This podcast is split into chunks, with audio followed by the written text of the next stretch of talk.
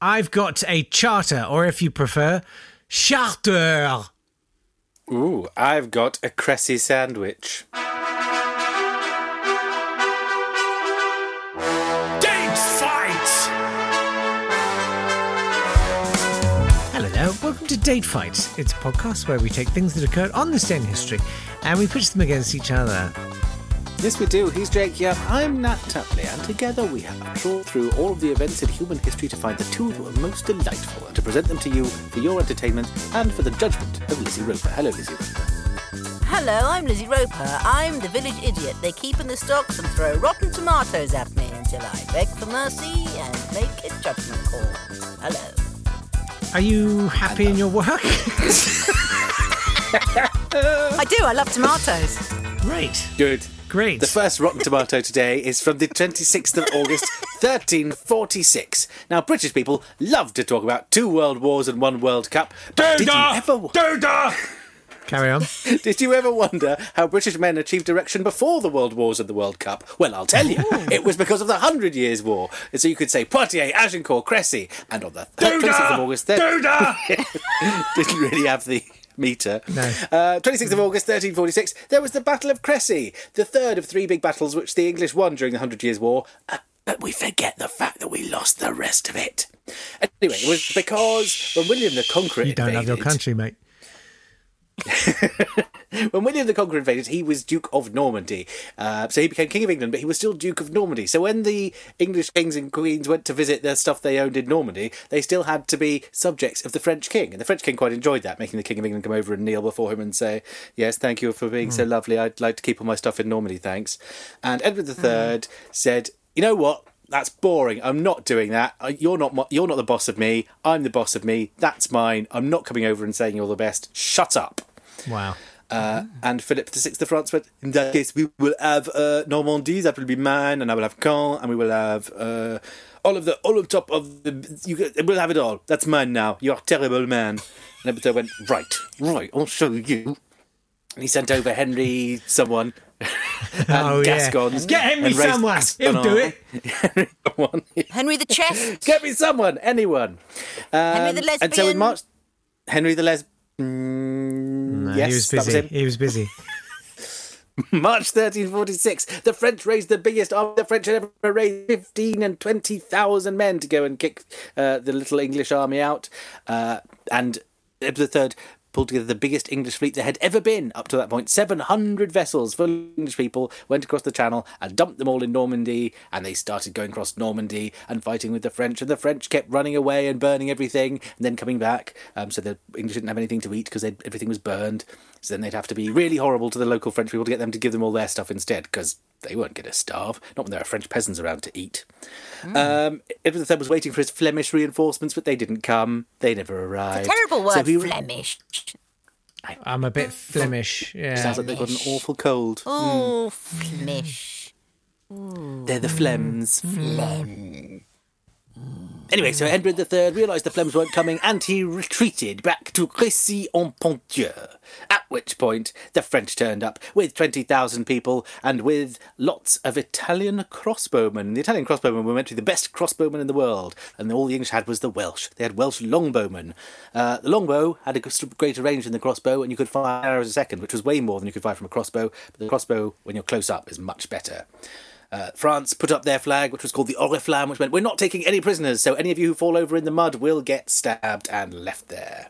Um, people have argued whether that was a good idea because if you're saying you're not taking any prisoners, that means that people have no reason to not fight you. Because if you're just going to kill them away, you may as well keep fighting. Um, and at which point it began to rain, so the longbowmen had to loosen all their. Um, bows Shafts? because if the Oh. yes no they kept their shafts dry to I loose see. them later on That's a good yes, idea. the- they kept their, they were caring for their shafts. They were just merely addressing. The only good bows. kind of shaft is a dry shaft, Nat. I, would- I think a little bit of moisture. Two fingers.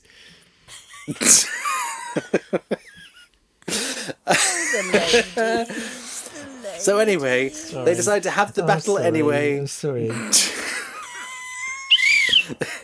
yeah. Yes. They decided to have the battle anyway, as it was raining, um, and the uh, you could only reload a crossbow at that point by pressing it on the ground. Um, but the ground had all turned to mud, so the crossbowmen were rubbish. They couldn't reload their crossbows, and so the longbowmen just went kapwing, kapwing, kapwing. They killed loads of Italians, and the Italians went, "Oh no, they're firing their longbows at us! We must get away!" And they all turned around and ran away. And the French went, "Zut alors, they are running away! Why are you running away, you cowardly Italians?" And so they killed their own Italian crossbowmen because they were so cross with them running away. And then they tried to do a cavalry charge, but the English were up a hill. It was really muddy and rainy and full of dead Italians by this point, and so they had to go around the dead Italians. Um, and the, meanwhile, the longbowmen were still going, kapwing, kapwing. Can I handle your complaint? I. Uh, zut uh. Um, and so they kept charging, being fought off by the longbowmen, and then they'd get to the people with the swords, and the people with the swords would hack at them, and then they'd have to go, oh no, we are, they are too much for us, we will go back down back, so there's loads of us. And they did that all day and all night. alors. And then blind King John of Bohemia, he was Well, there, don't know what side I he was think you on. mean. Yes. don't know what side he was on. Wow. Anyway, he was there. He tied his horse to two of his attendants so he could keep fighting, but the horses ran off and dragged him behind, and he was killed. Um, King Philip of France was there. He got an arrow in the jaw. Kapwing, kapwing, ah! Uh, and at the end of the second day, 40 English people had died. You know, oh. Can you get this out of my jaw, please? Um, at the end of the second day, 40 English people had died, and 30,000 French were dead. Blimey. Blimey, right. Yes. We think those numbers Two world wars true. and one kapwing. Doodah. Crazy, crazy. Crazy. Anyway, that's why the English had Calais. We owned Calais and we owned most of northern France for the next 200 years. And we still do, I say we. We do. We, we certainly act. Well, you own a little bit of it, now, don't you, Mr. Yapp? Mm. Mm. Well, there's a there's a fun sort of cross. I, I am bravo. That was uh, you brought history to life there. That was The, amazing. the kapwing kapwing honestly made my day. Uh, right. I've got I've got a bit about French, all the French that and that for all the French and that. All the French and that. Um, but uh, this is uh, not real French. Uh, this is Canadian French. Hi, Canadians. Uh, absolute nonsense. So uh, the National Hello, eh? Assembly of Quebec. Uh, yeah, hello here. Uh, did a uh, in 1977 on this day, the 26th of August, they established the Charter of the French language, uh, saying that French is henceforth the official language of Quebec. Except, of course, that's not how they how they do it. I find it ironic that um, they that they were like, yeah, no French. That's it. We're ring fencing it. It's it's French. It's French all the way.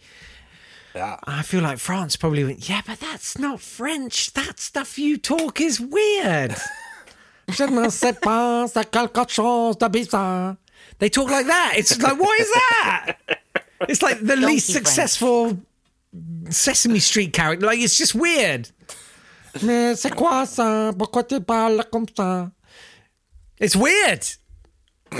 It's like it's like ping pong it's ball in like their it's cheek while like they're talking. it's How many like listeners we have in Canada. it's like um, learning French, but only learning it with your fingers in your ears. You know what I mean? So all you can hear is the kind of like the Snoopy version. Oh, wow. Snoopy French. Snoopy French. Yeah. Anyway, uh, the Office québécois de la langue française, soi-disant, um, wa- it got known as the language police. Uh, once it was established, uh, they were responsible for uh, enforcing this this policy uh, about linguistic officialization. And there was an event in 2013 called Pastagate when an Italian restaurant got cited because they had pasta, antipasti, calamari, and things like that on its menu instead of using French equivalents. Wow. What is the French equivalent of calamari? What's the French Uh, for linguine? I don't, I, I don't know. Leave me alone. Get, bon, French for bonjour. spaghetti? Baguette. I don't know. Shut up. Yeah, probably it's just another baguette. Yeah. Have you got any, Yeah. got any fusilli? Yeah. Another baguette. Yeah. That's So, uh, and you France. Have you can't, got anything that's vegetarian? We have pork. uh, you can't have an on-off switch in Quebec, and steaks have to be called Well, you don't, do you? Steak. Tu peux What's pas an manger un entree? steak, il faut que ce soit un beefsteak. Even though that's just a corruption of English in the first oh. place. Les rose beef. Mais qu'est-ce que mon what's a discotheque, fauteuil là, quand on Canada, Québec, qu'est-ce que mon fauteuil là, c'est bizarre. Just so you know, 3% of our listeners come from Canada. Just pointing it out. Hello, Canada. Hello, Canada. I love Canada. I wanted to move to Canada. And I, lo- I went to Montreal and I thought it was fabulous. I went to Toronto for four days and ended up staying a fortnight. There you go. I stayed in the mm. Celebrity Budget Hotel. In Is that where just, Caricatona Meet stays? budget just outside celebrity. Toronto Airport? Budget celebrities.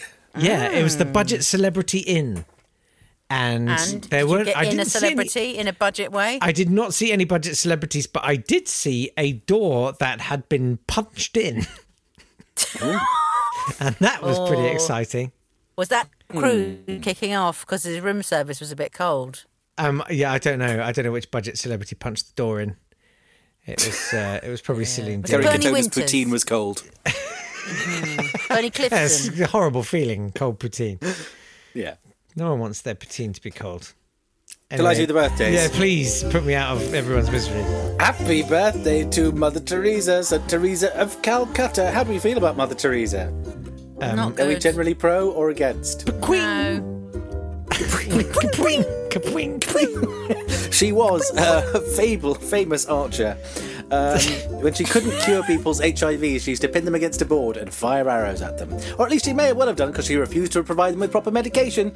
That's Mother Teresa, St. Teresa of Calcutta, who actually preferred people not to have analgesics or pain relief in her hospitals because despite the many millions of dollars she was given in donations, she preferred, she saw people's poverty as purifying. Mother Teresa. Happy birthday to Tex Avery, who steered Warner Brothers away from Disney-esque sentimentality to create Looney Tunes, to invent Daffy Duck. He was good. I like Tex Avery. Um, Yeah, it was good. That's all there is to say about Tex Avery. He made cartoons good. He made Yeah, stopped them and he was rubbish. better than Mother Teresa. Yeah. Uh, as an, he was an animator at one point, and he lost his left eye in a roughhousing incident with other animators. Roughhousing. Flicked a Yeah. You never get flicked a roughhousing paperclip at him. Really? Yeah. Oh, yeah, man. stuck in his eye. He lost the sight in his left eye. So then he had to stop animating and start directing. Oh. Well, I mean, I want to get roughhoused. I've never been roughhoused in my Point life. where you lose an eye.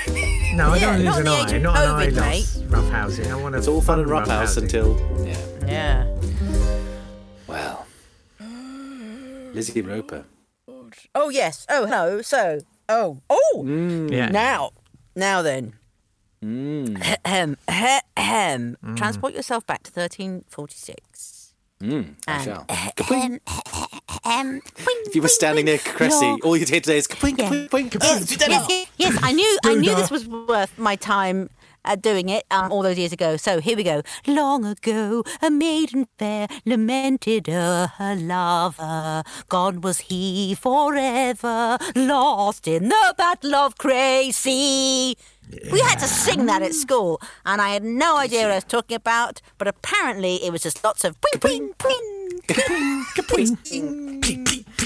If they'd made that into a chorus, I'd have enjoyed it a whole lot more. Um, and yes, and yes, top marks to Tapley.